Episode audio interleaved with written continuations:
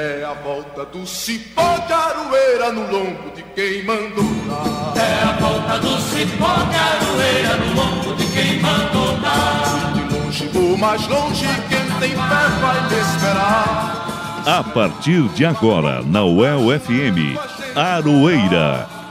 Um programa da Asuel Sindicato e do Sindipro Aduel. O dia a dia da luta sindical. Apresentação Elza Caldeira e Guilherme Bernardi.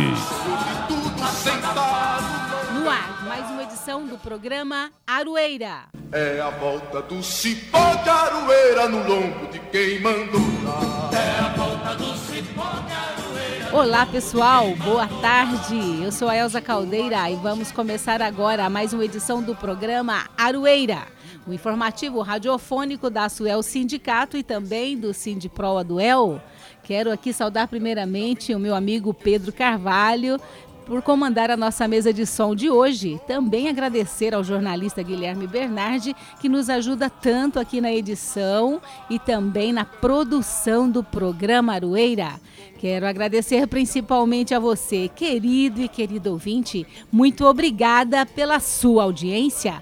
Nós vamos ficar juntinhos aqui na UEL FM até às 13 horas. Não sai daí. E a gente fazendo conta pro dia que vai chegar. E a gente fazendo E eu quero muito a sua participação aqui no programa, gente. Manda mensagem para nós aqui no WhatsApp 99185 1976. Vou repetir: 99185 1976. Você também pode enviar um e-mail para jornalismoaçuel@gmail.com. Todos os programas do Aroeira estão disponíveis no site da UEL FM. Para ouvir, você tem que acessar o site da rádio e aí depois você entra em programação, Aroeira, e aí você escolhe o programa que você quer ouvir. Vale a pena, pessoal. E vamos às manchetes desta edição. Sindicalistas de todo o país estão em Brasília para pressionar deputados a votar contra a PEC 32, que pretende acabar com o serviço público. Sindicato dos Delegados da Polícia do Paraná, o CIDPOL, defende a criação de uma CPI da segurança pública no estado. Sindipreves e Conselho Regional de Assistência Social lançam um manifesto em defesa da reabilitação profissional do INSS e da análise de compatibilidade. Guilherme Bernardi vai falar do Dia da Professora e do Professor, que é celebrada no 15 de outubro. Na sequência, Venâncio de Oliveira, na coluna Politizando a Economia, fala sobre a Petrobras. Nesta semana, Paulo Guedes falou em vender as ações da empresa e distribuir dinheiro para os pobres, enquanto Bolsonaro falou que sua vontade é de privatizar a Petrobras. é E você não pode perder a coluna à parte com o jornalista Fábio Silveira e mais uma Matula do Direito com o professor Reginaldo Melhado. Para finalizar, vamos apresentar mais uma edição do Informativo Central do Brasil. Tudo isso agora, aqui no Aroeira. E vamos às notícias. A PEC 32, que prevê o fim do funcionalismo público no Brasil, está paralisada na Câmara dos Deputados. Isto porque o presidente da casa, Arthur Lira, só vai colocar em votação quando achar que terá votos suficientes. Deputados da oposição apostam que Lira não vai conseguir aprovar o projeto nos próximos dias, porque boa parte da bancada da bala, que também são servidores públicos, serão atingidos pela PEC 32. Quem traz informações fresquinhas para a gente lá de Brasília sobre o andamento da desreforma administrativa é o deputado federal Enio Verri. Olha, inicialmente essa PEC 32 está paralisada, ela não foi votada ainda na Câmara dos Deputados. O presidente da Casa, Arthur Lira, ele só vai colocar para votar quando achar que tem voto suficiente. Como é uma proposta de emenda à Constituição, ele precisa obter dos 513 parlamentares pelo menos 308 votos. Se ele não colocou para votar ainda e ele é o líder do Centrão, é porque ele está sentindo que não tem ainda esses 308 votos. A sensibilidade que nós temos, pelo menos, é que nos próximos dias ele não conseguirá ainda esses votos suficientes. É uma questão de avaliar o termômetro, e o termômetro é o da política, sem dúvida nenhuma. Na Câmara dos Deputados, eh, não existe indecisos. Você é um deputado a favor ou um deputado contra. O indeciso normalmente é aquele deputado que está esperando que o governo procure lhe oferecendo alguma emenda, algum cargo, alguma coisa assim, para aumentar o poder político dele. Historicamente, nós temos hoje na oposição 131 votos dos 513. A pauta que envolve a PEC 32, ela tem uma outra característica, porque ela envolve o serviço público. E boa parte da bancada da bala, leia-se sargento, coronel, delegado, general, todos são servidores públicos. E, portanto, parte deles, ou boa parte deles, de forma direta ou indireta, serão atingidos pela PEC 32. Por isso, há um boato que a bancada da bala não apoia a PEC 32, não dando por isso condições de se obter de forma tranquila os 308 votos. É bom ressaltar que o presidente da Câmara só vai colocar para votar não é quando ele tiver 308, quando ele tiver 340, 350, porque no dia muita coisa pode mudar. A pressão dos servidores, as redes sociais, é, algum deles pode ficar doente, isso acontece, de o avião não sair da, do seu estado original. Tem aqueles que querem ficar de bem com todo mundo, então vão faltar à sessão. Então, somando isso, não é fácil hoje para o governo obter, obter esses 308 votos. Tem circulado nas redes sociais que o governo vai utilizar do orçamento secreto de 19 milhões para comprar votos para garantir a aprovação da PEC 32 por meio de emendas parlamentares. O deputado Enio Verri não confirma esta informação. Para ele, se a PEC não for aprovada neste ano, o governo vai perder força e não vai conseguir aprovar no ano que vem. Eu não tenho nenhuma informação sobre eh, a disposição do governo em liberar emendas aos deputados que votarem favorável à PEC 32. Mas não é, se isso ocorrer, não seria a primeira vez que está ocorrendo. Existe lá um orçamento secreto de 19 bilhões de reais que está à disposição do presidente da Câmara e do Senado.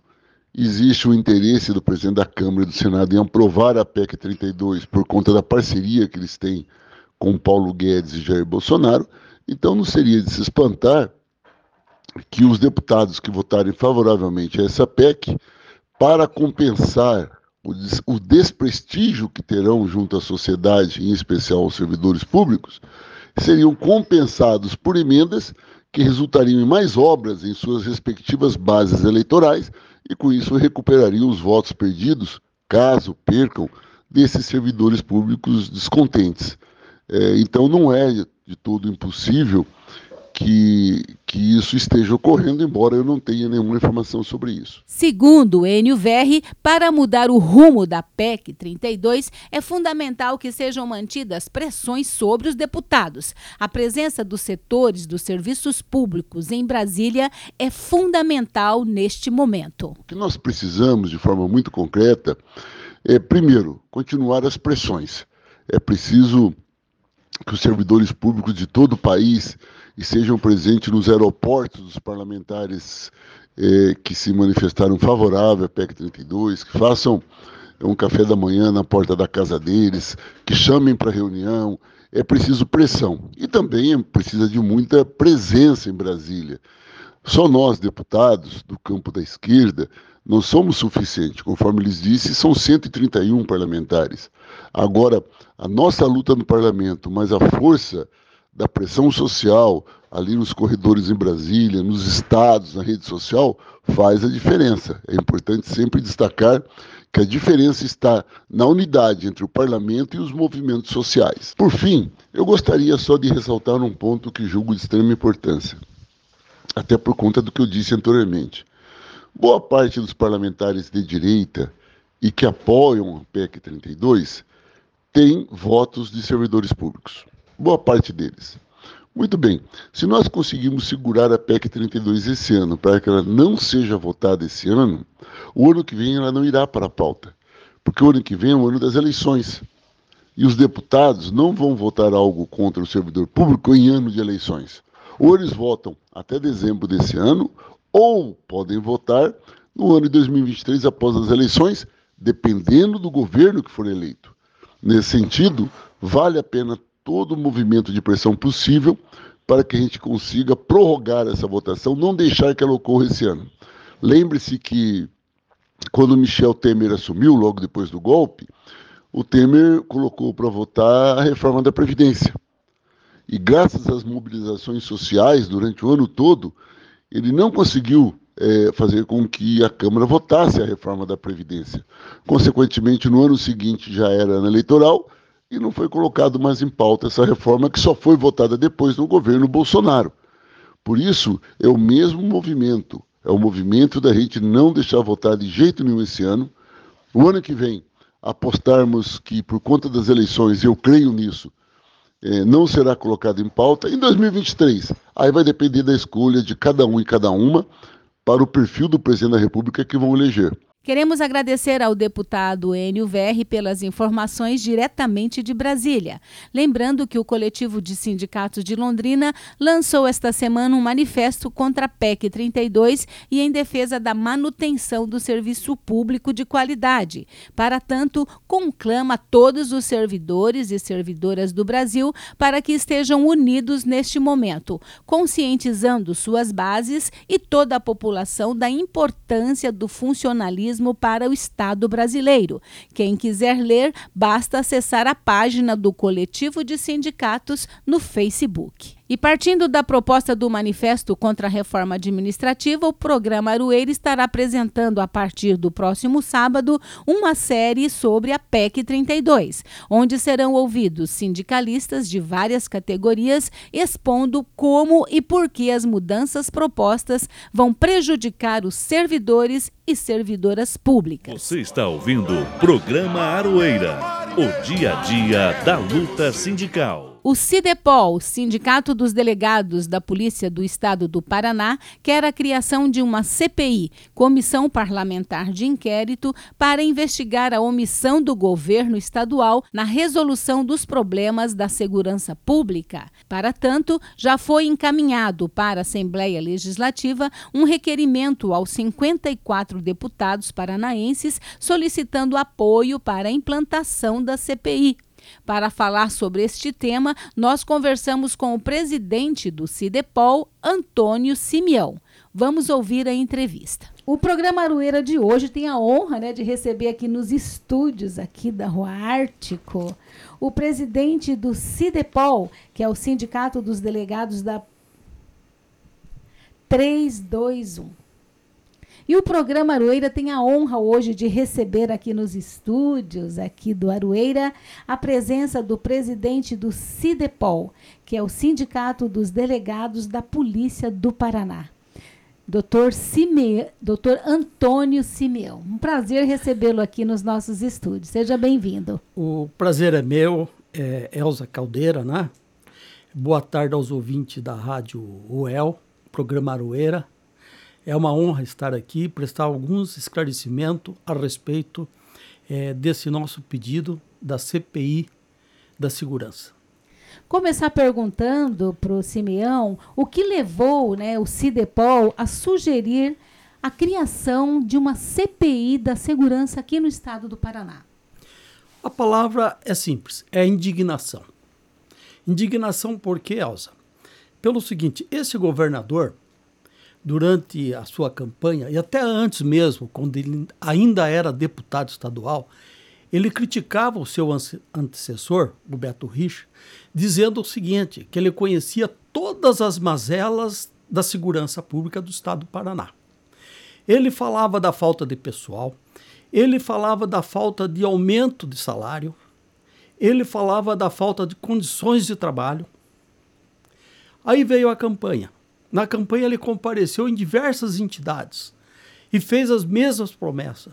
Demonstrou conhecer e disse mais: que no primeiro momento que ele tivesse sentado na cadeira de governador, ele re receberia as entidades representativas, os sindicatos, para tratar justamente dessas mazelas da Polícia Civil. Ele assumiu, já fazem três anos, e até hoje ele não recebeu as entidades representativas para tratar desses assuntos. São diversas as mazelas existentes na pasta da Secretaria de Segurança, mas nós, como delegados, como presidente do CIDEPOL, que representa os delegados de polícia, nós elaboramos um requerimento após um amplo debate na diretoria de quase três horas e colocamos alguns itens que nós precisamos resolver na Secretaria de Segurança, especificamente é, na Polícia Civil. E aí, nós é, elaboramos esse requerimento e o item mais importante dele é justamente a falta de efetivo, é a falta de pessoal. Isso vem acarretar várias outras mazelas, várias outras dificuldades de atuação da Polícia Judiciária. O item número um é a falta de delegado de polícia. O quadro previsto é na década de 80, mais precisamente, se não me falha a memória, em 1982, previa-se o quadro de delegado de 780 delegados. Vejam, há 30 anos atrás, há mais de 30 anos atrás. Hoje, nós estamos com, com, com delegados na ativa com menos de 350 delegados. Se nós considerarmos que nós temos 399 municípios no estado do Paraná, você divida 350 delegados para 399. Vai dar menos de um delegado por município. Vamos continuar aqui conversando com o delegado aposentado Antônio Simeão, presidente do CIDEPOL, Sindicato dos Delegados da Polícia do Paraná, que está lutando né, pela implantação de uma CPI da segurança aqui no estado. Simeão, conta para nós agora, para os ouvintes, em que pé que está né, é, este requerimento em Curitiba. Como é que está isso? Nós conseguimos sensibilizar vários deputados, vários deputados, deputados que é, é, nem sequer fazem parte da segurança pública, não se elegeram com a bandeira da segurança pública, mas passaram diante das nossas colocações, da nossa é, é exposição de motivos que compunha, no caso, o, o requerimento, a entender a necessidade de uma CPI. Eu quero aproveitar, Elza, a oportunidade para agradecer em especial, os 11 deputados que já assinaram essa CPI, que são ele, o, o professor Lemos, né, que subscreveu, junto com mais é, é, seis, cinco deputados que subscreveram junto, no caso seis, o deputado Goura, o, a do, deputada Luciana Farigani, Farigani né, e o Requião Filho.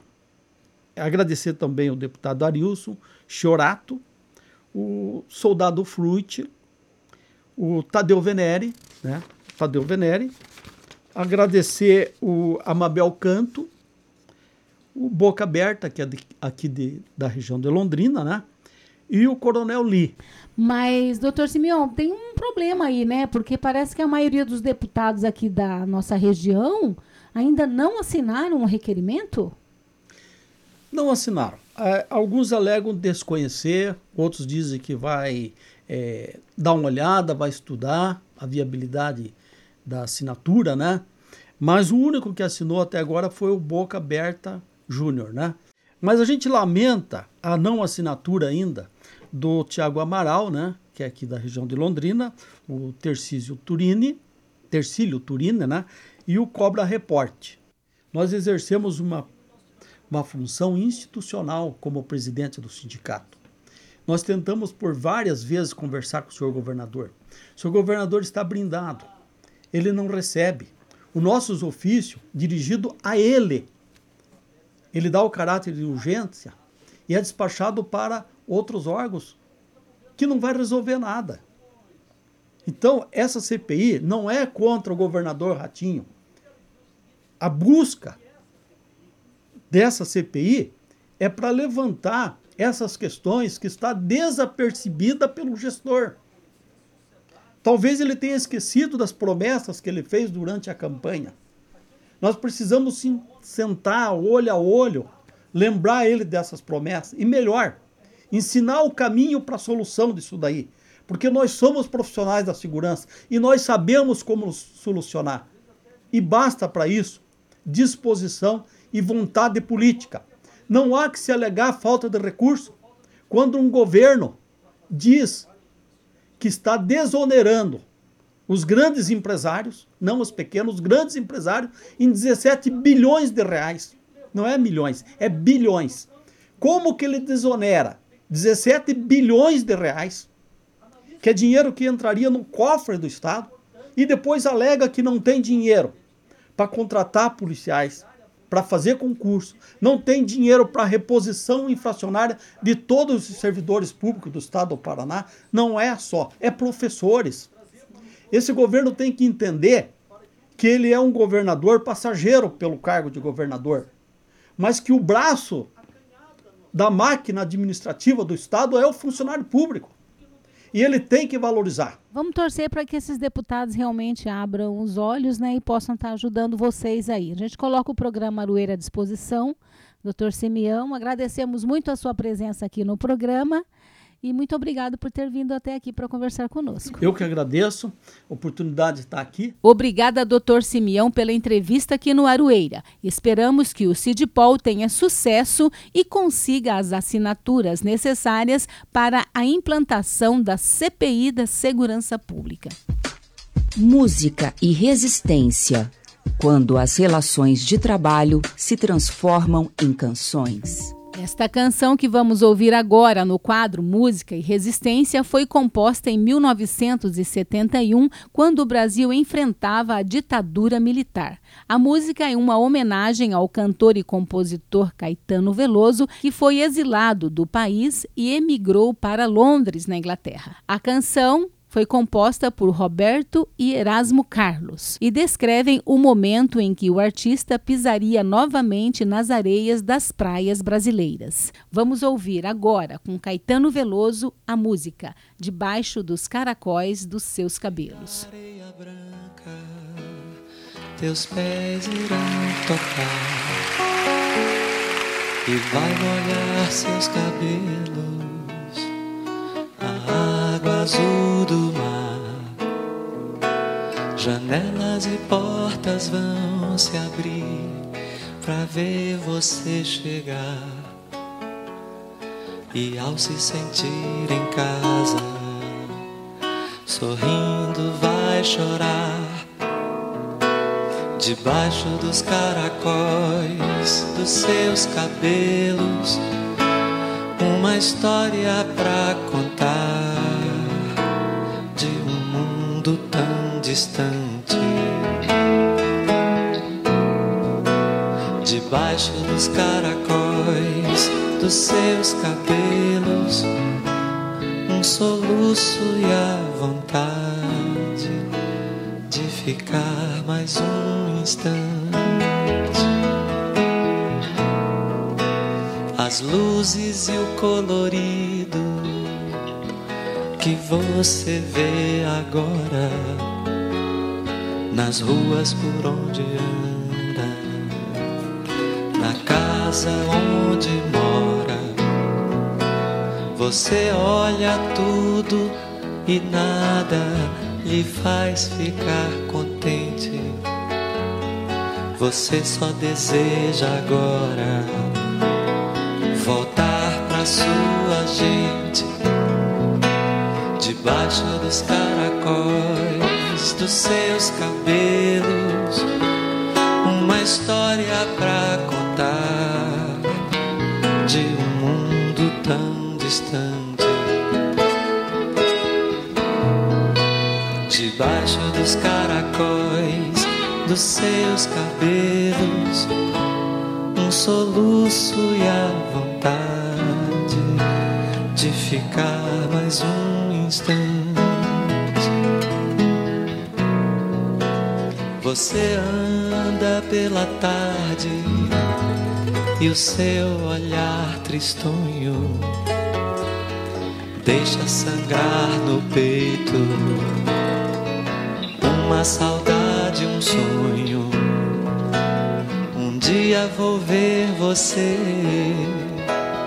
chegando num sorriso, pisando a areia branca, seu paraíso, debaixo dos caracóis dos seus cabelos, uma história pra contar de um mundo tão distante. debaixo dos caracóis dos seus cabelos, um soluço e a ficar mais um instante.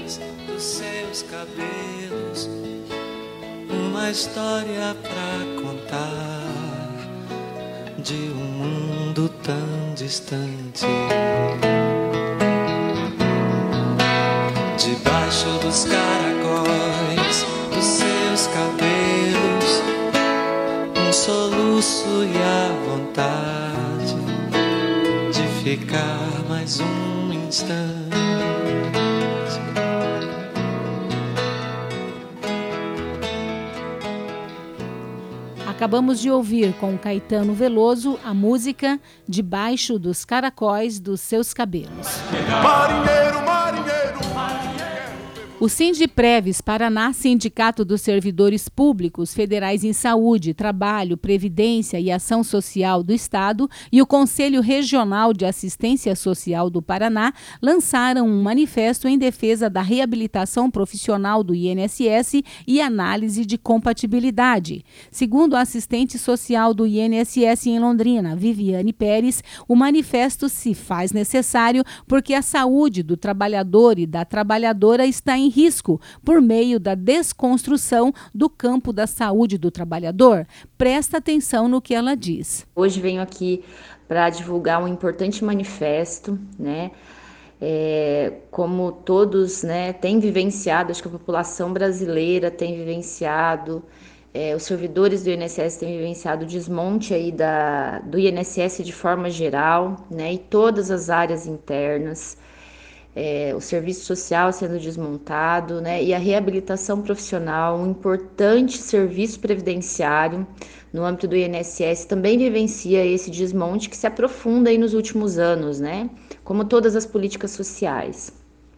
Mas tem é, algumas medidas internas que vêm sendo tomadas que na verdade colocam em risco, né, a vida e a saúde dos trabalhadores e das trabalhadoras, né. É por isso que é, o Sindpreves Paraná, junto com o Conselho Regional de Serviço Social, elaborou esse manifesto como denúncia do que vem acontecendo, né? O manifesto, a reabilitação profissional é, do INSS e análise de compatibilidade, né? Saúde do trabalhador, da trabalhadora em risco por meio da desconstrução do campo de saúde do trabalhador, né? É, a reabilitação profissional é um programa para aqueles trabalhadores e trabalhadoras que buscam o INSS é, após adoecimento ou um acidente de trabalho, que perdem sua capacidade para desenvolver a, a, função que desenvolviam e são encaminhados para o programa porque ainda têm potencial laborativo, podem ser qualificados para outras atividades, né? E esse programa ele é desenvolvido por uma equipe multiprofissional, ou deveria ser desenvolvido, né? Porque isso vem sendo desconstruído. Né? E quando você encaminha um trabalhador ou uma trabalhadora para uma outra função, é necessário fazer, é necessário fazer essa análise se essa função é compatível ou não, né? É, com as limitações que esse trabalhador tem, é, com o contexto de vida que ele tem, né? Por isso que essa análise envolve vários profissionais.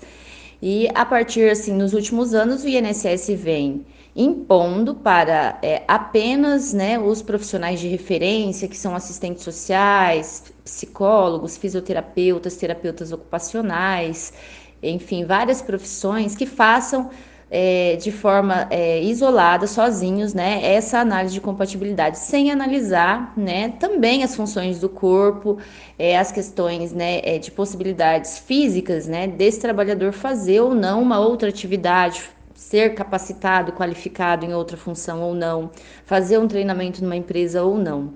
E isso coloca em risco, né, a vida desse trabalhador, é, considerando que esses profissionais é, é, não foram formados para fazer né, essa avaliação. A Kelly Clemente, que também é assistente social do INSS, explica da importância da análise de compatibilidade ser feita por profissionais capacitados. Caso contrário, a vida dos segurados pode correr risco. Segundo ela, esse desmonte do serviço ocorre desde 2019, quando os médicos peritos deixaram de fazer parte do quadro de servidores do INSS. Bom, quanto à análise de compatibilidade, nós contamos no quadro de servidores com fisioterapeutas e terapeutas ocupacionais, que é uma realidade da gerência de Londrina, tem a formação adequada para realizar esse procedimento, pois tem a formação na área da saúde. E, é, mas é importante destacar que essa atribuição da análise de compatibilidade sempre foi de competência do médico perito.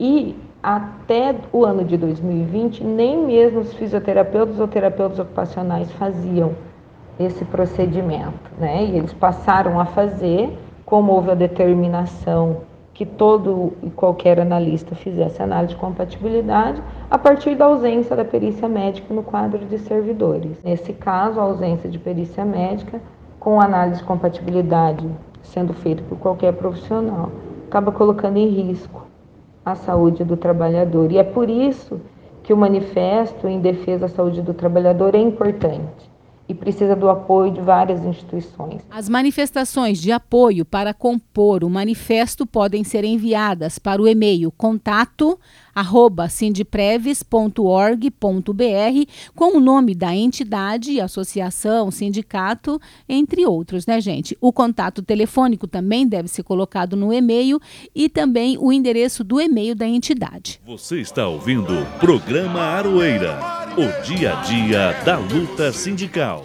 E hoje o Guilherme Bernardi vai falar do Dia da Professora e do Professor, que foi celebrado ontem, dia 15 de outubro.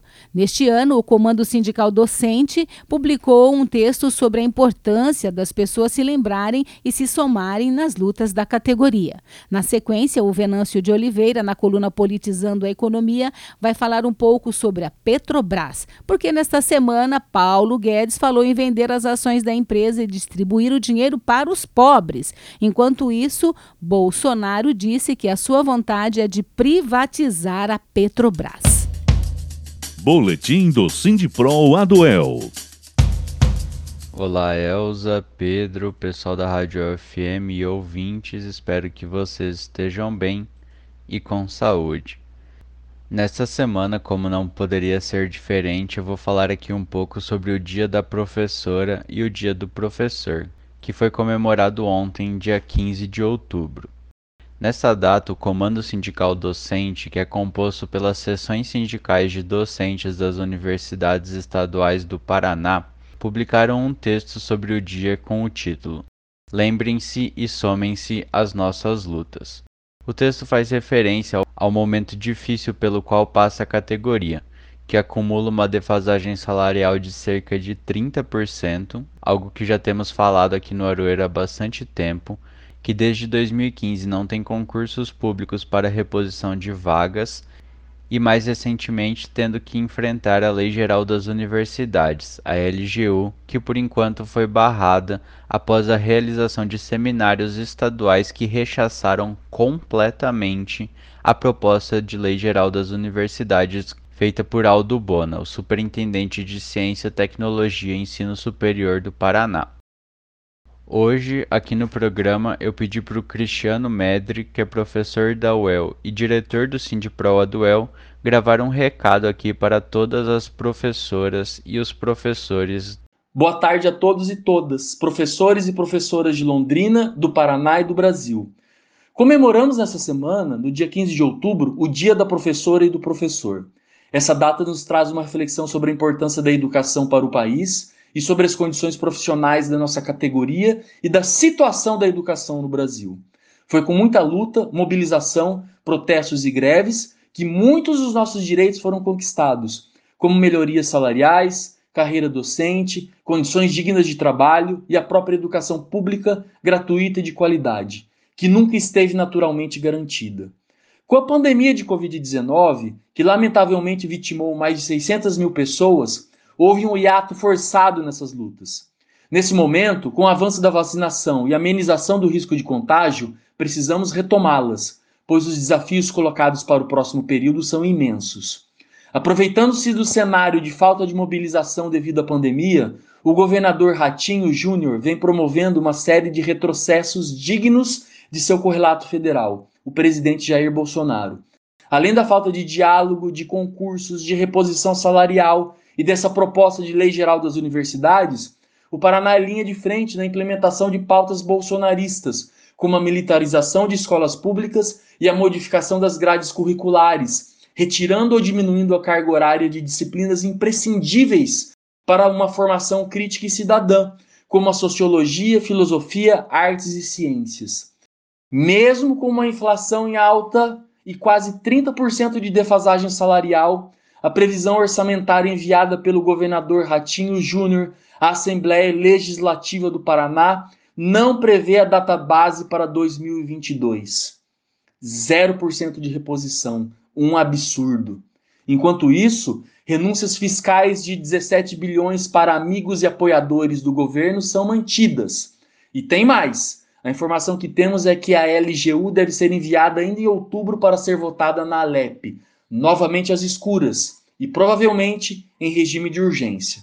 Por isso, o momento é de retomar as mobilizações e lutas em prol de nossas condições de vida, de trabalho e em prol da educação pública, gratuita e de qualidade, que promova não apenas a formação de técnicos especializados, mas também de cidadãos críticos e conscientes. Assim, convidamos a todas e todos para somar nessa nova fase de lutas, pois juntos e somente assim teremos alguma chance para barrar esses retrocessos. Obrigado, Cristiano. É nessa conjuntura de fortes ataques de retrocessos e de desmonte não só das carreiras, mas da universidade pública como um todo que o texto fala: lembrem-se e somem-se às nossas lutas. Pela reposição salarial integral, não a Lei Geral das Universidades em defesa da educação pública gratuita e laica. O texto completo vocês encontram nas redes sociais e no site do Sindipro Aduel sindproaduel.org.br. Continuando aqui no programa Aroeira, agora eu vou passar para o Venâncio de Oliveira. Nesta semana, a coluna Politizando a Economia é sobre duas falas. Uma do Paulo Guedes, que falou em vender ações da Petrobras e distribuir dinheiro para os pobres, e outra de Bolsonaro, que falou que a sua vontade é de privatizar a empresa como um todo. É com você, Venâncio.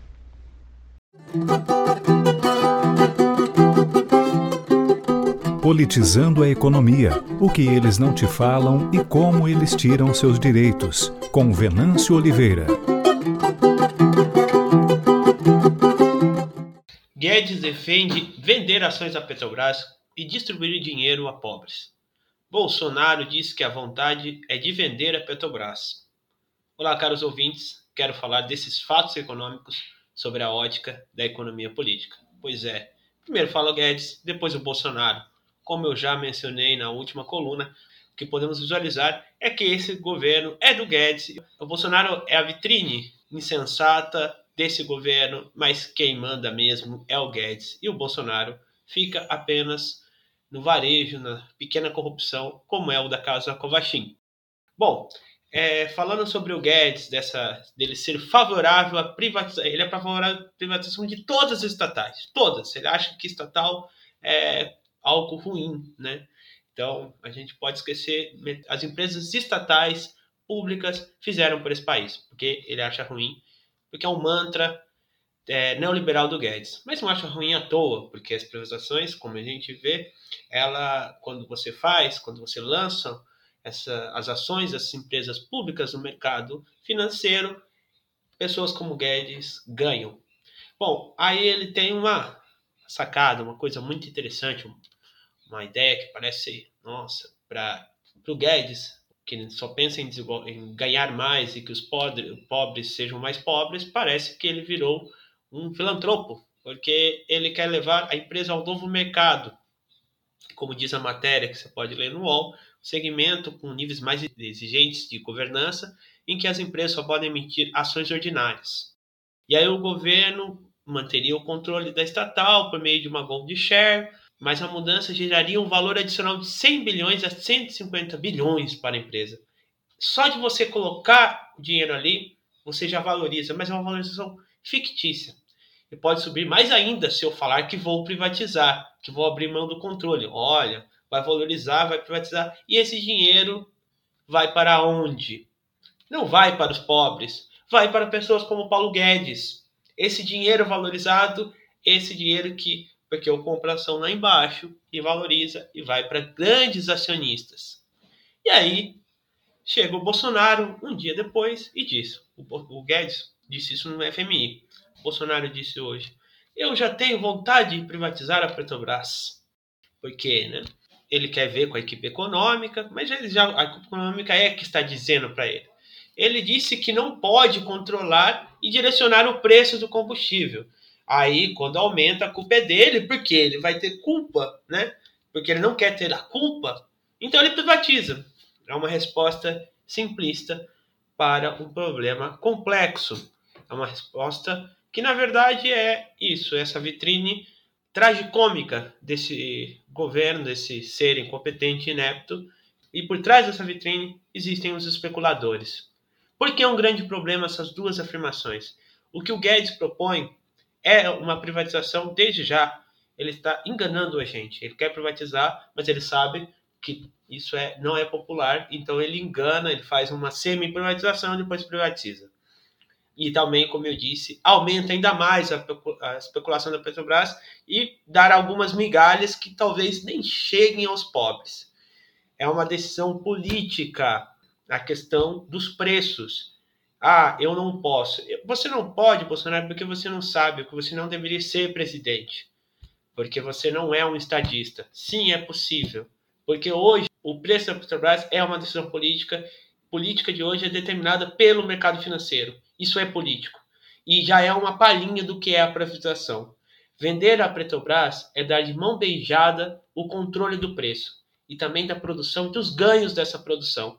Quando a Petrobras teve uma lógica soberana, os preços seguiam a lógica de garantir uma estabilidade, estabilidade geral dos preços, porque a gente sabe que o preço do gás e o preço do combustível, o preço do diesel, eles são preços que eles contaminam todos os demais preços. Se aumenta ali, aumenta o preço do frete, aumenta o preço é, da comida, aumenta o preço dos insumos que são feitos à base né, do petróleo, no caso. Então, se você aumenta o preço na Petrobras, você aumenta vários preços. Então, quando você tinha uma Petrobras soberana, você tinha uma política de controle desses preços. Ela também financia a cultura, a tecnologia e o concurso público garante estabilidade, postos de trabalho de qualidade ante uma economia que gera cada vez mais postos de forma instável, com pouca qualidade, com salários baixos. Isso prejudica a distribuição de renda e diminui as rendas do trabalho. Melhores postos de qualidade, concurso público, melhoram a distribuição de renda no país. Demoramos demais para construir uma empresa pública como a Petrobras e agora os ratos do mercado financeiro, como Paulo Guedes, querem levá-la embora. Pois quem vai comprar essas ações? e depois vendê-las. A Petrobras é nossa e precisamos nos mobilizar para garantir que o patrimônio do Brasil não seja usurpado, pois a economia e a sociedade brasileira perderão muito. Perderemos empregos, em soberania, em garantia de preço. Se hoje está ruim, piorará. A Petrobras é uma conquista do povo brasileiro e deve ser reconquistada por ele. É isso, caros ouvintes da Aroeira. Até uma semana que vem, trazendo os fatos econômicos sobre a ótica da economia política. Obrigada, Guilherme Venâncio, pela participação aqui no Aroeira. Agora vamos falar sobre política com o jornalista Fábio Silveira, na sua coluna A Parte. Coluna A Parte, com o jornalista Fábio Silveira.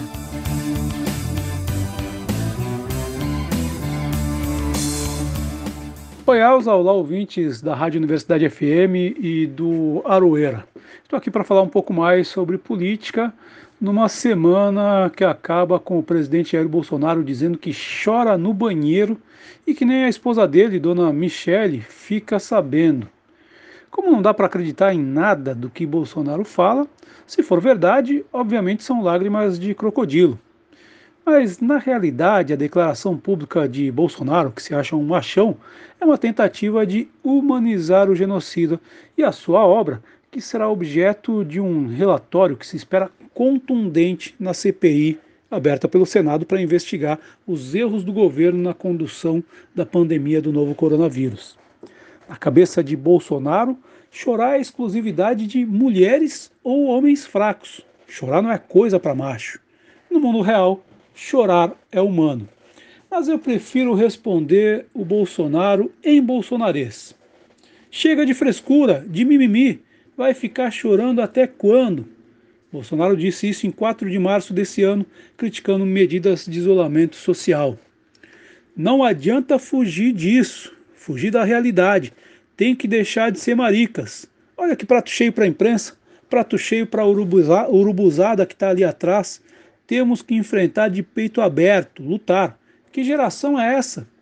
Bolsonaro disse isso em 10 de novembro de 2020, numa cerimônia do Palácio do Planalto, falando contra o isolamento social.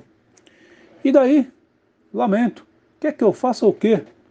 Bolsonaro fez essa declaração em 28 de abril de 2020, ao ser questionado por uma repórter sobre a marca de 5 mil mortes por Covid-19, marca que foi atingida naquela data, em abril do ano passado.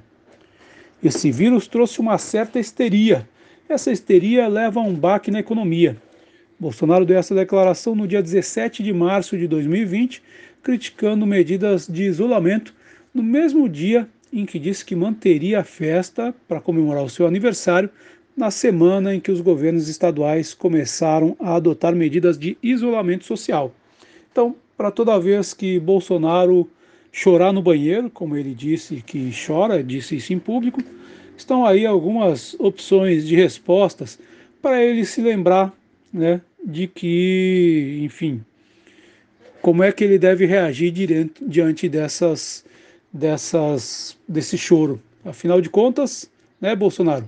Chega de frescura, de mimimi, vai ficar chorando até quando? E eu volto na semana que vem para falar um pouco mais de política aqui no Aroeira. Bom fim de semana e boa semana para todos vocês. Muito bom, Fábio. Muito obrigada por participar aqui com a gente. E o professor Reginaldo Melhado já está chegando por aqui com mais uma coluna Matula do Direito. Vamos ouvir.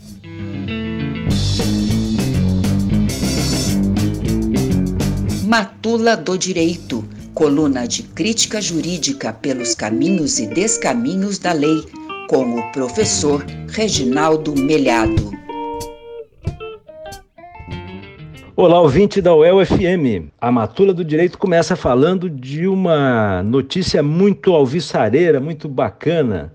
Amanhã, domingo ou nos próximos dias, o governo belga deve anunciar a semana de trabalho de quatro dias. É, isso seria adotado em todo o país e vamos ver como é que vai ficar a regulação dessa matéria com o anúncio. Né? Mas é um, um, passo muito importante. Você sabe, a gente já falou sobre isso aqui na coluna, a, a semana de quatro dias de trabalho sob a forma de um experimento, digamos assim, vem sendo testada em vários cantos do planeta a experiência mais ousada, mais, mais a pioneira experiência desse, nesse, nesse tema foi desenvolvida na Islândia, a pequena ilha da Islândia, em Reykjavik, e, e no governo nacional, Reykjavik, você sabe, é a capital da Islândia, e no governo federal, eles, eles adotaram no serviço público a semana de quatro horas de trabalho em 2015 e passaram a observar o que acontecia com parte dos trabalhadores, não todos. Então fizeram estudos comparados e verificaram que a produção não caiu, mas a produtividade aumentou. Dizer, em virtude do ganho de, da potenciação do trabalho, da produtividade aumentada, você não teve nenhum prejuízo. Pelo contrário, você teve caso de aumento da produtividade e da produção, portanto. Né? E, ao mesmo tempo, se constatou que essas pessoas, as pessoas trabalham mais é, felizes, mais bem dispostas, com, com outra cabeça. Você tem menos é, ausência no trabalho por estresse, por problemas emocionais e assim por diante. Outros testes estão sendo feitos. Um importante também, uma experiência importante é que está em curso neste momento na Espanha, um programa que envolve de 240 eh, de 200 a 400 empresas que é, passaram a adotar a semana de 32 horas de trabalho, quatro dias de, de trabalho por semana. Estas empresas que se habilitaram ao, ao programa recebem contrapartidas do, do governo federal o, o governo espanhol investe é, é, bilhões de euros nesse programa, né? E a, a, perspectiva é de que esse estudo mostre se é possível ou não, se as empresas teriam prejuízo ou não com a adoção da semana de quatro horas. Recentemente, a primeira-ministra da Nova Zelândia, Jacinda Ardern, passou a, a adotar, a defender com mais veemência que o país é, também passe a, a, ter a semana de quatro horas de trabalho.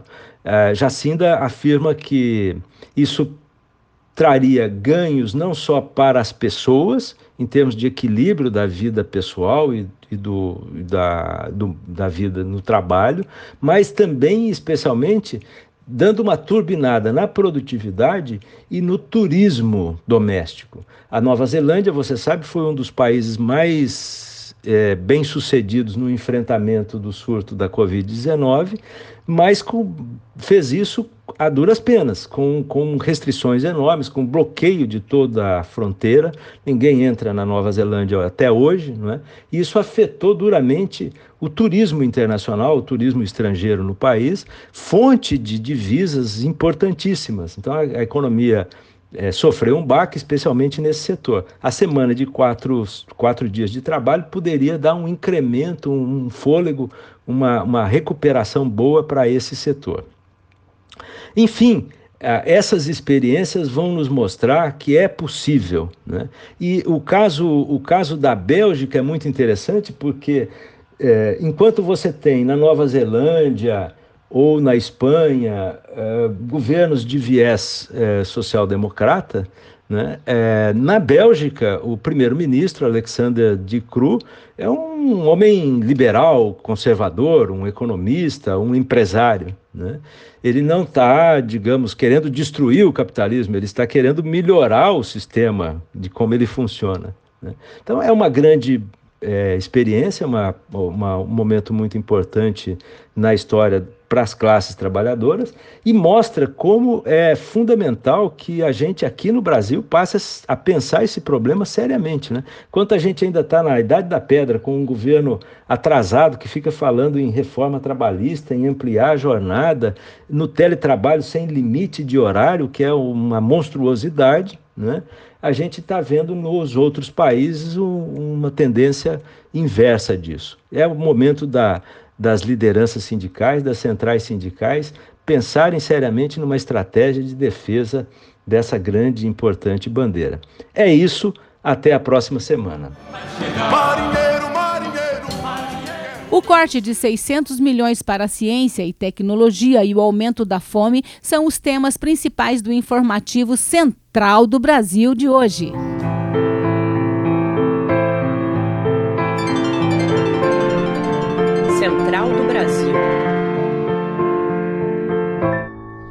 E mais uma manifestação para denunciar a fome no Brasil foi realizada na manhã desta quinta-feira, dia 14 de outubro.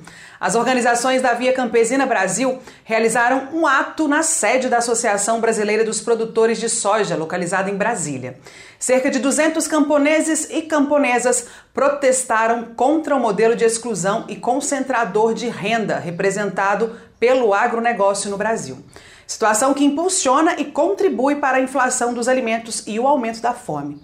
A ação faz parte da Jornada Nacional da Soberania Alimentar e engloba o corte feito por Bolsonaro, a proposta integral para suporte à agricultura familiar, o desmonte de programas e políticas públicas para o setor e possível envolvimento da entidade na promoção, financiamento e articulação de atos antidemocráticos no dia 7 de setembro. E na semana passada, dia 7 de outubro, o Congresso Nacional aprovou a retirada de 600 milhões no orçamento destinado à ciência e tecnologia e que seriam usados para o financiamento de pesquisas. O corte pegou o ministro Marcos Pontes, responsável pela pasta, de surpresa, conforme ele mesmo declarou ontem, dia 13. O projeto foi modificado no Congresso a pedido do Ministério da Economia e gerou protesto de oito entidades ligadas à ciência. Numa carta encaminhada ao presidente do Senado e do Congresso, Rodrigo Pacheco, do Democratas de Minas Gerais, as instituições pediram aos parlamentares a revisão da retirada de verbas para o setor. Veja mais detalhes na reportagem de Nayata Wani.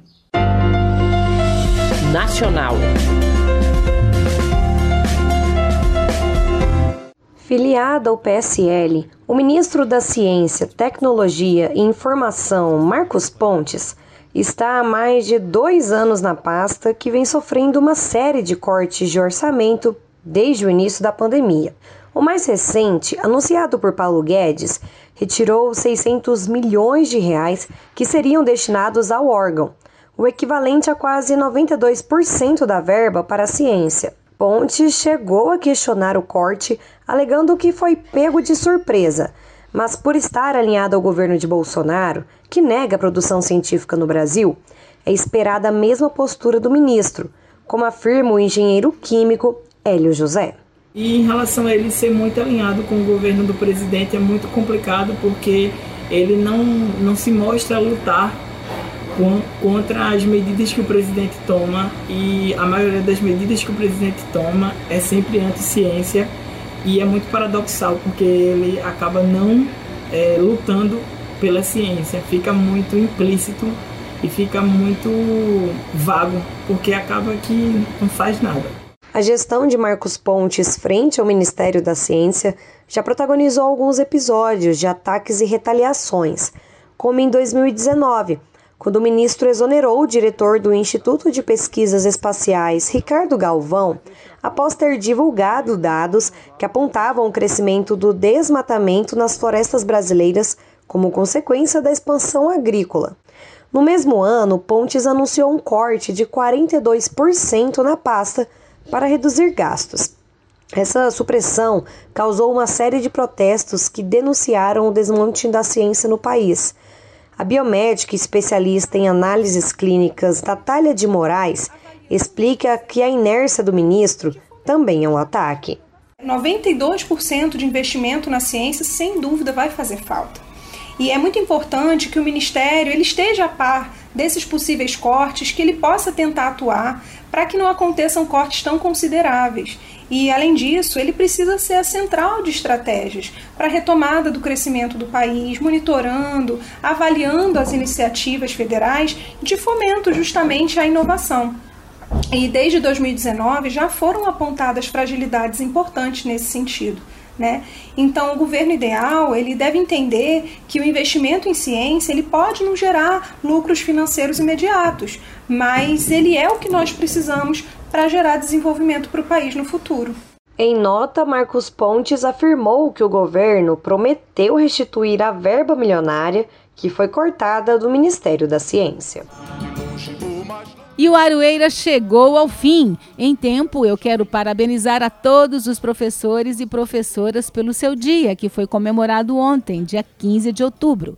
Desejamos que o respeito e a valorização destes profissionais sejam prioridades neste país que tanto tem maltratado esta categoria. Quero agradecer ao Pedro Carvalho, que comandou a nossa mesa de som de hoje, ao diretor de programação da UEL-FM, Jersey Gurgel, e ao nosso querido Edir Pedro, que é o diretor-geral da Rádio UEL-FM. Agradeço também a todos os nossos colaboradores. Um abraço especial, principalmente para você, querido e querida ouvinte. Muito obrigada pela sua audiência. Na semana que vem eu tô de volta com mais uma Arueira para você. Um ótimo final de semana a todos, um forte abraço e até lá!